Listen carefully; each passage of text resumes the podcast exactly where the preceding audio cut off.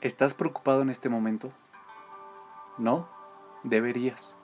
Puede que los ladrones cibernéticos estén clonando tu tarjeta de crédito en este preciso instante y compren un Ferrari. ¿Estás preparado para recibir una factura de 30 mil dólares?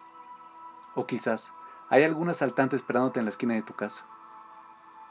¿Y qué hay del tsunami que quizás se avecina? ¿Tienes un seguro que te proteja de todo? En la vida hay muchas razones para estar preocupados, pero no lo estamos. No vivimos nuestra vida preocupándonos por todo lo que podría llegar a pasar. ¿Por qué? Quizás es por negligencia, y sí deberíamos estar preocupados realmente. Tal vez es porque realmente no creemos que las probabilidades sean suficientes como para dedicar nuestro tiempo a dicha preocupación. O quizás no somos lo suficientemente creativos para pensar en todas las calamidades que pudieran ocurrirnos. De todas formas, hay muchas cosas de las que sí vivimos preocupados. Quizás no voy a encontrar trabajo, quizás no voy a encontrar pareja, quizás habrá una guerra. Y las preocupaciones nos distraen, nos hacen perder el foco, nos hacen sufrir en vano. ¿No te gustaría tener una vida sin preocupaciones? No estoy diciendo que uno no debería tomar medidas preventivas. No estoy diciendo que uno debería ser negligente y andar por la vida con los ojos cerrados ante lo que podría pasar. Nada de eso.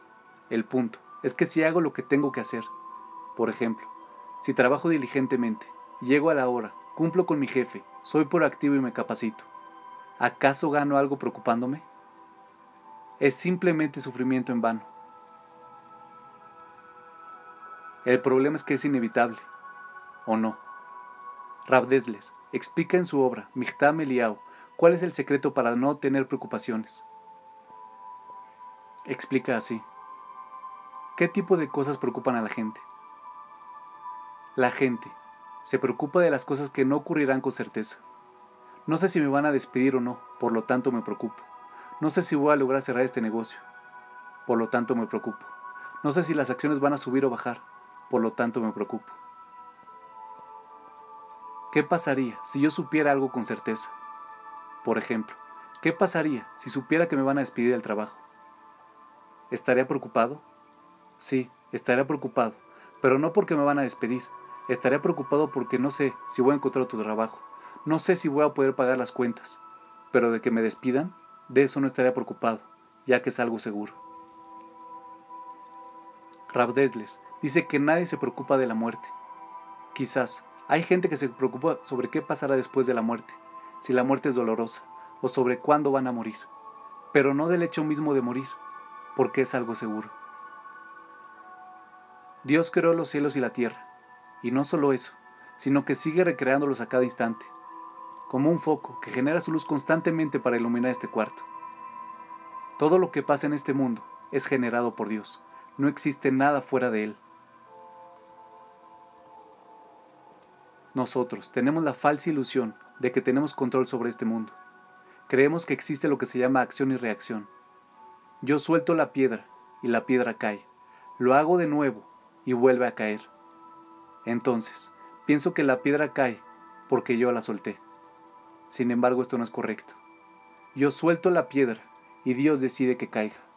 Lo vuelvo a hacer y Dios vuelve a decidir que caiga.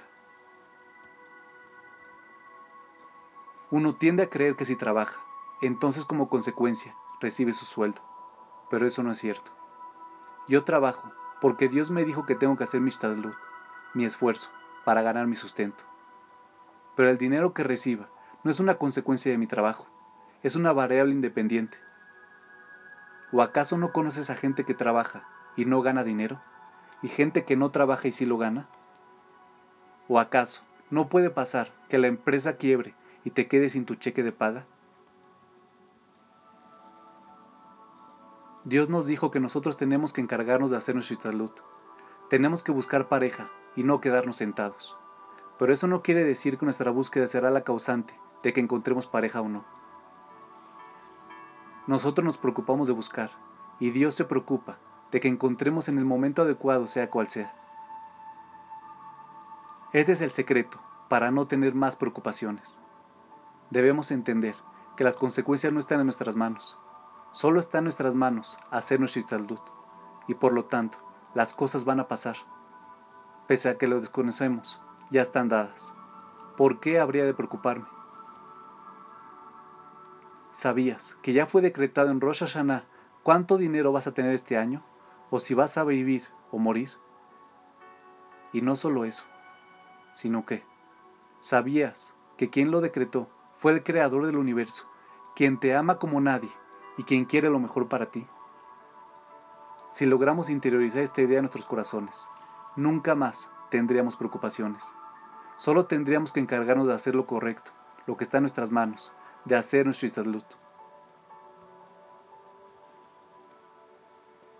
Esta es una idea muy interesante desde el punto de vista intelectual. Pero, ¿cómo podemos bajar a nuestros corazones? ¿Cómo podemos ir más allá de nuestro intelecto y comenzar a sentirlo? Rab Desler nos dice que la clave está en Shabbat. Seis días trabajarás y harás toda tu melajá, y el séptimo día será Shabbat para el Eterno tu Dios. ¿Qué es una melajá? Es una de las 39 categorías de labores creativas que se utilizaron para crear el Mishkan. Todas estas labores, como escribir, plantar o cocinar, entre otras, están prohibidas en Shabbat junto con sus derivadas. ¿Por qué?